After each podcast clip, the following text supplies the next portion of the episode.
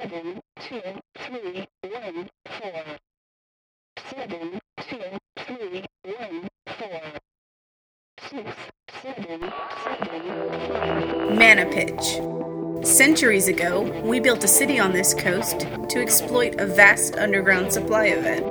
A black, viscous raw material we refined into powerful mana gems. Soon after, the city became a magnet for unlikely events known as glitches, and improbable people called glitchers. Eventually, most citizens came to call Mana Pitch City by a new name. We present Mana Glitch, City of Accidental Wonders. Do try to keep your aura clear, citizen. Sure you've got the link? Are, are you hearing me at all? Pitch, I have never seen etheric interference like this. I, I can't hear you. It says I've got a connection, so here goes. Uh, this is Glenn 755. It's Witch Night, and I'm in a smashed bookstore in the dark, all by myself. I think I'm sending from my Scryphone to our equipment in the Managlitch City Underground studio. I hope we're broadcasting right now on Z frequency 2308 by Net, Info Tower, and Data Scry. Maybe somehow we'll help you stay alive tonight in the City of Accidental Wonders. It's the last night of Witch Month in 715. Something shakes the planes of existence loose around Managlitch every year on this night. I mean, sure, we deal with glitches big and small every day, but on Witch Night it's different. Smart people stay indoors, party hard, and greet the dawn with relieved hangovers. Of course, we, we put up wards and shields but just last broadcast, I spoke confidently about the spell registry at the Department of Ritual Documentation. I assured all my listeners that they provided time tested incantations against the worst Witch Night could throw at us. With the proper precautions, what's to worry? Uh huh. What's to worry? Um. Earlier tonight, I watched the sunset over the ocean beyond the gleaming plaza where the rune portals were rebuilt. The sun seemed to dissolve into flaming water, and even the red orange anger of Nibiron above just added to the disturbing beauty of the scene. I was at the portals to meet a very special friend coming in on the fold from Freehome. I hadn't seen them in a long time and really looked forward to it. But as I reached the front gates with my carefully sanitized identification, twilight fell over the city and something. something shifted. I felt the world fall away beneath me, and I fell after it. The feeling lasted only moments, but the guard's expressions echoed mine. We were embedded in wrong. Over the circular transit areas, lightning slashed through the sky. The carved mana gems below glowed in response, pale, disturbing shades of yellow, green, and blue. We stared hypnotized at a form assembling itself over the plaza, a form a dozen stories tall that refused to come into focus unless you looked slightly away. Spindly legs covered in long spines like fur, a bloated, confused mass of fleshy folds that oozed sludge, a ring of tentacles at the front with blacklight glow at the tips. With a deafening crash of thunder, the thing became regrettably clear. It was everything I had thought I'd seen, and worse. Some of the ministry guards ran screaming. Others instinctively opened up with bullets and beams. I myself would have given a lot for a shoulder braced splitter cannon right at that moment. Though none of the weapons appeared to have the slightest effect on the thing, it let loose with a howl of pain and rage that I still don't think I heard with my ears, but somewhere else. At that moment, I knew I had faced its smaller cousins before, and I remembered what Mistress Messier had said to me outside the studio. I beheld a being of malice, and I was not at all ready for the sight. M- malicious it certainly was. It, it swiped a two meter thick insect like leg at a squad of ministry troops.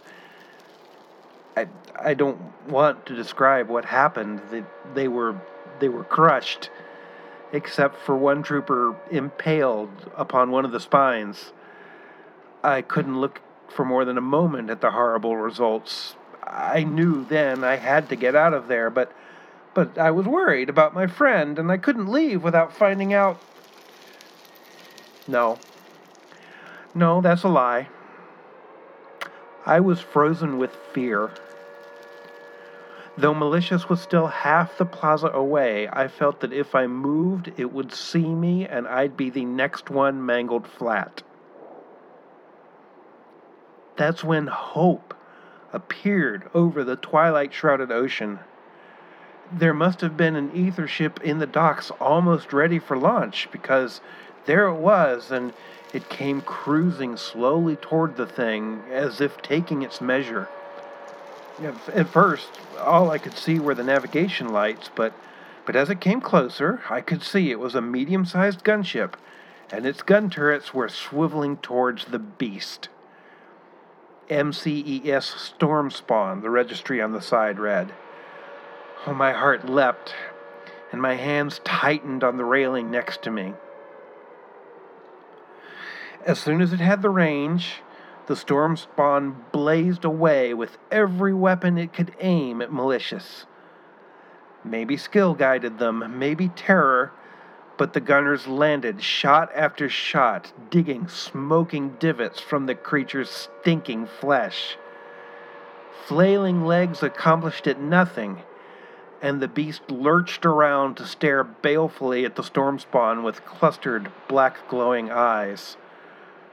Another gun turret swung into position and spoke, and with a nauseating squelch, one of those eyes burst asunder.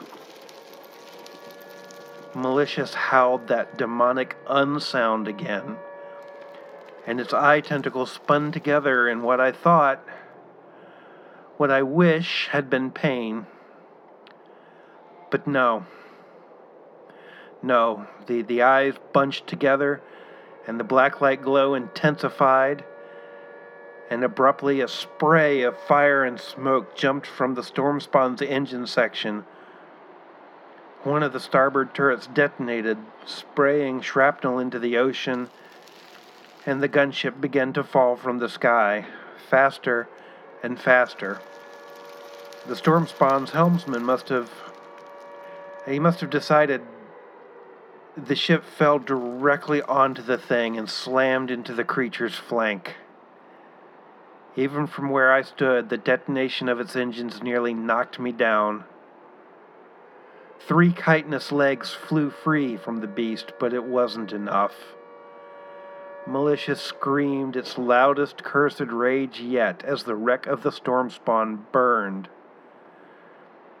The thing lurched forward, dragging its bloated, blobby mass via its many remaining legs in my direction. Cohorts, I ran. I ran as I never have before and don't know if I ever will again. I was partially aware, after a while, of crowd around me, all fleeing, all practically mindless with terror, like me. I didn't know where the wave of fear was headed, nor did I care as long as it was away from malicious. Finally, though, my legs failed me. It was all I could do to struggle to the edge of the crowd and collapse into the entryway of an abandoned storefront. Slowly, my vision cleared again, and my hearing with it, People were shouting and screaming and crying. And not far enough away, I heard titanic thuds and crashes. Not far enough, and getting closer every moment. I couldn't run anymore, but the crowd was thinning, and I realized that I was in Pontieu Circle downtown. I'd come farther than I realized. And that's when I saw them part of the crowd wasn't running. They were standing resolutely on the grass inside the circle. The sound of rending and crushing came closer and closer. They didn't move. They all looked like anyone else in the crowd, but anyone else was long gone, and these people were going nowhere. A shower of crystal fell from several of the buildings around the circle, and one office tower toppled backward majestically. I was nearly pinned by a chunk of steel beam that landed nearby. Once I had scooped together the remainder of my shattered wits, the dust had settled. A malicious had arrived, and the strange group of people was still right there. With a shout, a woman at the front of the group raised a hand to her chest as though to grasp something. The others did the same. My eyes watered, or there was another puff of masonry dust, or I'm not sure. But suddenly there stood a group of heavily armed and angry folks ready for combat. Men and women, catfolk, even other non humans all of them wielding advanced technomagical weaponry. And the woman in front? Of course, Purple Jacket. Artemis Sable shot her free hand up in some sort of signal and ran toward the creature with a squad of her demon hunters behind her. Their blaster swords and plasma bows spat covering fire, though the projectiles did little. Then, all together, Artemis Group leapt. Magic or Cybertech must have assisted those leaps. It looked almost like flight. And their blades glowed with white hot intensity as they sheared in unison right through the joint of another one of those abominable legs. Still, the creature wasn't crippled. It swiped wildly with other legs and and the spines caught one of the jumpers. She screamed, impaled on the shiny black spikes. Pitch, it was terrible. It's horrible. Her friends couldn't get to her. Artemis signaled again, and they all fell back to regroup. Terror and exhaustion began to claim me then my head swam. And that's when I heard his voice. With a massive effort of will, I focused my gaze upon the statue of Princess Swiftstorm in the very middle of the circle.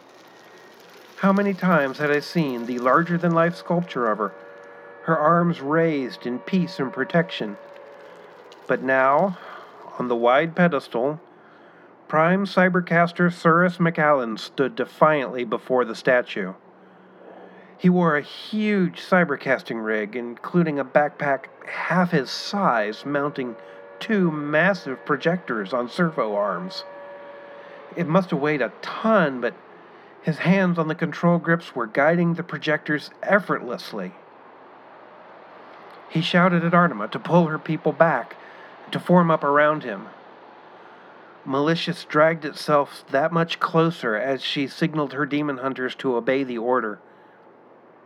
I couldn't understand the next shout, but Artema began a caster's chant, and her group picked it up quickly. Then they all opened up with their weapons. The beams and blasts converged unnaturally into the air before them and lanced as one massive stroke into the base where the tentacles joined the body. The scream! I will hear that scream in my nightmares if I live to have any more. But McAllen raised his projectors. mana gems, focusing coils, transducer arrays that I only recognized maybe a third of its construction. Nicklin would have had a joyous fit. The eye tentacles began to coil together, focusing down on the demon hunters and on McAllen. I may have desperately shouted a warning. I'm not sure now. It would never have been heard. And it didn't matter. The black light glow formed, and McAllen's cybercasting projectors hit Malicious square in those grouped eyes. There was an incredible ethereal discharge, some kind of interaction between the Demon Hunter weapons and McAllen's. And the very last thing I saw was the sheaf of tentacles being ripped completely free of the beast before the blast collapsed the storefront around me. And that's when everything went black. I'm awake now. I can hear sounds outside the rubble sirens and shouts. But the scream, that awful, awful scream, it stopped. I know, without being able to see or hear a thing, I know the creature has been destroyed. For now, my city is safe. I am grateful. Cohorts, I hope you are safe too.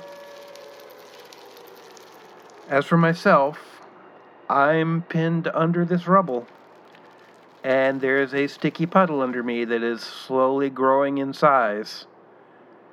And I, um, think the battery on my phone is about to give out. So, this is Glenn 755 for Mana Glitch City Underground. Hoping you were able to hear all of that. I'm signing off now of Z frequency 20.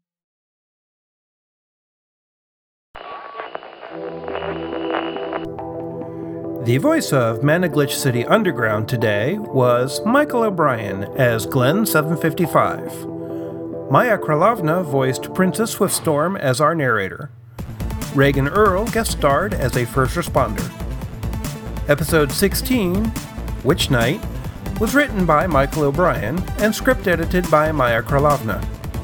Our theme music is Crime of the Century by Consortium 499 on the web at reverbnation.com slash consortium 499. All other content is copyright 2015 Glitch City Media. Visit our website at managlitch.com for more information about the city and links to our podcast archives.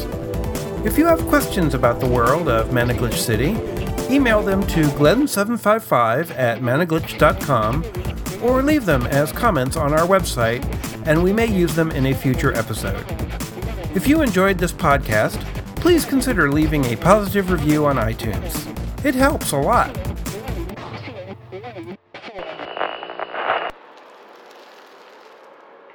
Sir? Hold on, sir. We're almost there. Can you hear me, sir? Sir!